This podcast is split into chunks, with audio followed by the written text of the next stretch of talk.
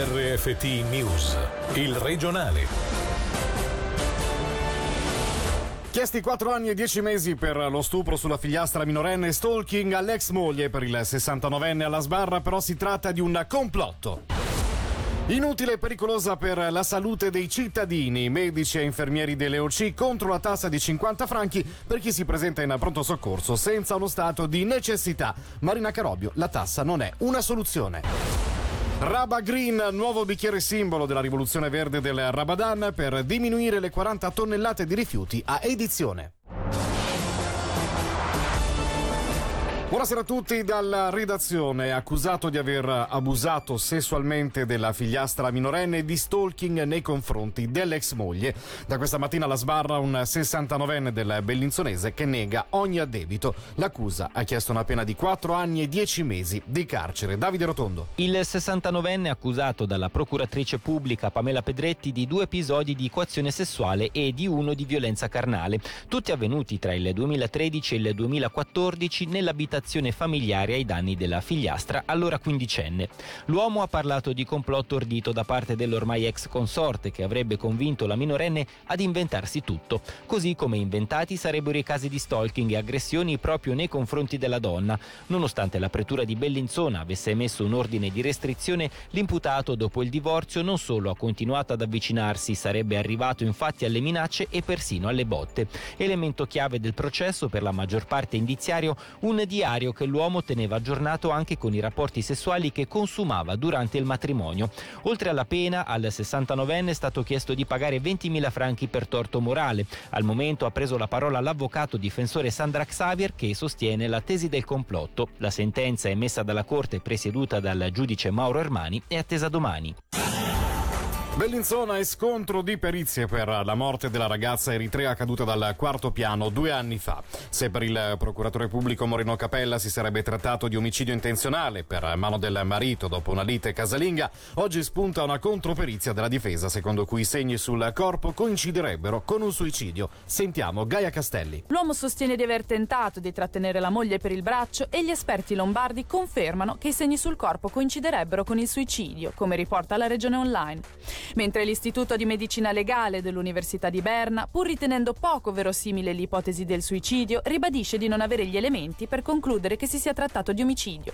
Le difficoltà principali per la perizia sono legate al fatto che i soccorritori, nel tentativo di rianimare la giovane, ne avevano spostato il corpo. Oltre alle perizie, gli unici elementi presenti sono i racconti di chi ha udito la lite e la testimonianza del marito, imputato dell'uccisione. La palla passa quindi nelle mani del procuratore Moreno Capella, che dovrà ora decidere decidere se portare le perizie ad un contraddittorio in aula o se chiedere un ulteriore complemento agli esperti bernesi, partendo dalle conclusioni formulate dai periti ingaggiati dalla difesa dell'imputato, su cui pende la pesantissima accusa di assassinio. Inutile e controproducente. I pronto soccorso ticinesi contro la tassa di 50 franchi per chi vi si reca senza un vero stato di emergenza o necessità. Contro la decisione del Consiglio nazionale si sono schierati i medici e infermieri dell'ente ospedaliero cantonale in una nota ufficiale pubblicata oggi. Il tema dovrà essere discusso ora dalla Camera Alta a Berna dove siede da poco la consigliera agli stati Marina Carobbio. Io non condivido assolutamente la decisione di introdurre questi eh, 50 franchi. Penso che questa misura non solo crea più burocrazia eh, e anche delle difficoltà concrete su come riscuotere la tassa, ma soprattutto penalizzerà chi ha bisogno eh, per ragioni mediche di ricorrere alle urgenze. Quindi non penso che il sovraffollamento degli ospedali sia fronte in questo modo. C'è effettivamente un problema, in questo senso bisogna rafforzare la figura del medico di famiglia come figura di prima istanza per il paziente per evitare appunto che si vada in pronto soccorso quando non è necessario. Sappiamo che il 90% dei casi possono essere trattati direttamente dal proprio medico medico. Oggi molti non hanno il medico di famiglia, bisogna garantirlo in tutta la Svizzera.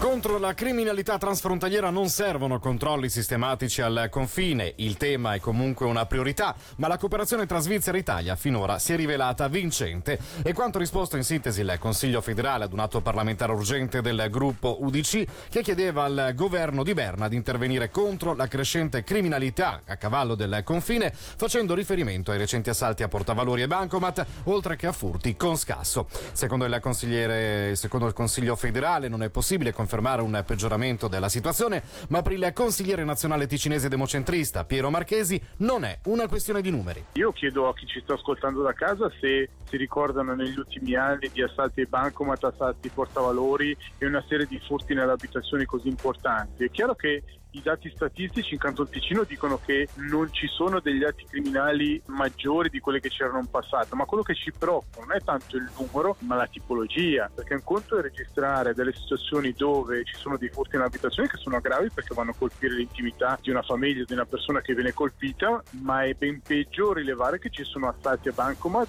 con esplosivo e assalti ai portavalori ed è evidente che qui si tratta di bande criminali organizzate di professionisti che vengono a Svizzera perché sanno che che in Svizzera è più facile compiere questo tipo di delitti perché probabilmente la sicurezza è un po' meno presente che in altri paesi e poi soprattutto perché è anche più facile farla franca. Dunque delle risposte del Consiglio federale così leggere noi non ci accontentiamo, vogliamo delle risposte perché i cittadini ci chiedono delle risposte.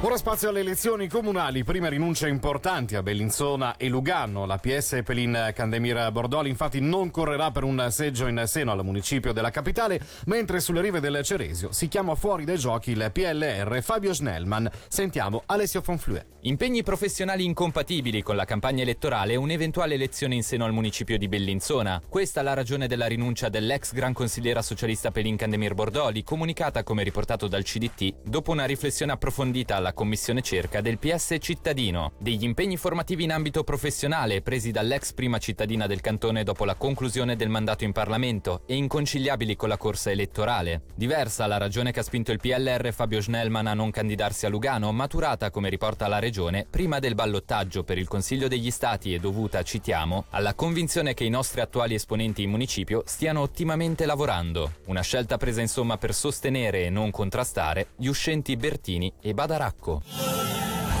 Quest'anno il Rabadan ha deciso di diventare eco-friendly, impegnandosi in diverse azioni per ridurre il più possibile la produzione di rifiuti, potenziamento che si incentra principalmente intorno al nuovo bicchiere, a cui si associano i punti di raccolta differenziata, l'uso di stoviglie lavabili per i pranzi offerti, la messa a disposizione gratuita di raccogli mozziconi e l'ingaggio di ragazzi in collaborazione con WWF per la raccolta di rifiuti durante la manifestazione. Sui nuovi bicchieri sentiamo Flavio Petraglio, presidente del Rabadan sono diverse misure per raggiungere questo obiettivo. La prima è quella di fare in modo che vi sia una minore produzione di questi rifiuti attraverso l'utilizzo di bicchieri che sono riutilizzabili. Chi acquista il pass settimanale, per cui con i 60 franchi, ha in omaggio il bicchiere. Chi rispettivamente acquista le entrate giornaliere o serali può usare evidentemente il bicchiere acquistandolo a un costo di 5 franchi. È un bicchiere che può essere messo in tasca, può essere portato appresso, verranno distribuiti anche dei laccetti per poterlo avere al collo e l'obiettivo è che appunto ognuno utilizzi questo bicchiere sull'arco di tutta la serata e sull'arco di tutte le serate. Ci saranno anche altre tipologie di bicchieri in modo limitato e per il concetto di chi inquina paga rispetto al bicchiere su cui vogliamo puntare, le bevande distribuite in bicchieri pur sempre biodegradabili costeranno 50 centesimi in più.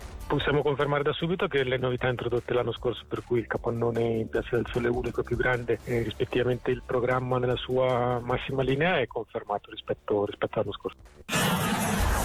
In Ticino sono 180 i minori accolti attualmente da oltre 150 famiglie affidatari, tutti a lungo termine e solo nel 2018 sono stati registrati 35 casi d'emergenza. Sono solo alcuni dei dati forniti da Andrea Milio, coordinatore dell'Associazione Famiglie Affidatarie, protagonista dell'approfondimento di questa sera nell'ambito di Ogni Centesimo Conta. Grazie alla maratona benefica dell'anno scorso, sostenuta sempre da Radio Ticino e Rete 1, l'associazione ha ricevuto fondi per realizzare il progetto Casa Famiglia Professionale professionale. Sentiamo un'anticipazione di quanto andrà in onda fra pochissimo, alle 18.45 in radiogrammi. Cioè quello a lungo termine che in genere dura da alcuni anni, a volte purtroppo a, a molti anni, nel senso che il bambino a volte diventa maggiorenne in famiglia affidataria in base al disagio della famiglia naturale. E poi c'è l'affido SOS, è un progetto che è nato nel 2003 con eh, una o due famiglie affidatarie SOS inizialmente e adesso conta appunto 12 famiglie e abbiamo avuto anni in cui diciamo dove abbiamo avuto molti collocamenti per cui anche 45-46 minori collocati in un anno devo dire che abbiamo avuto un gran lavoro. Fra pochissimo quindi appuntamento con ogni centesimo conta in radiogrammi, vi ricordiamo sempre le dirette notturne fino al prossimo fine settimana a partire dalle 23 con Matteo Vanetti, gli speaker e tanti ospiti per il regionale, per il momento è tutto, D'Angelo Chiello della redazione, grazie per l'attenzione, buona serata.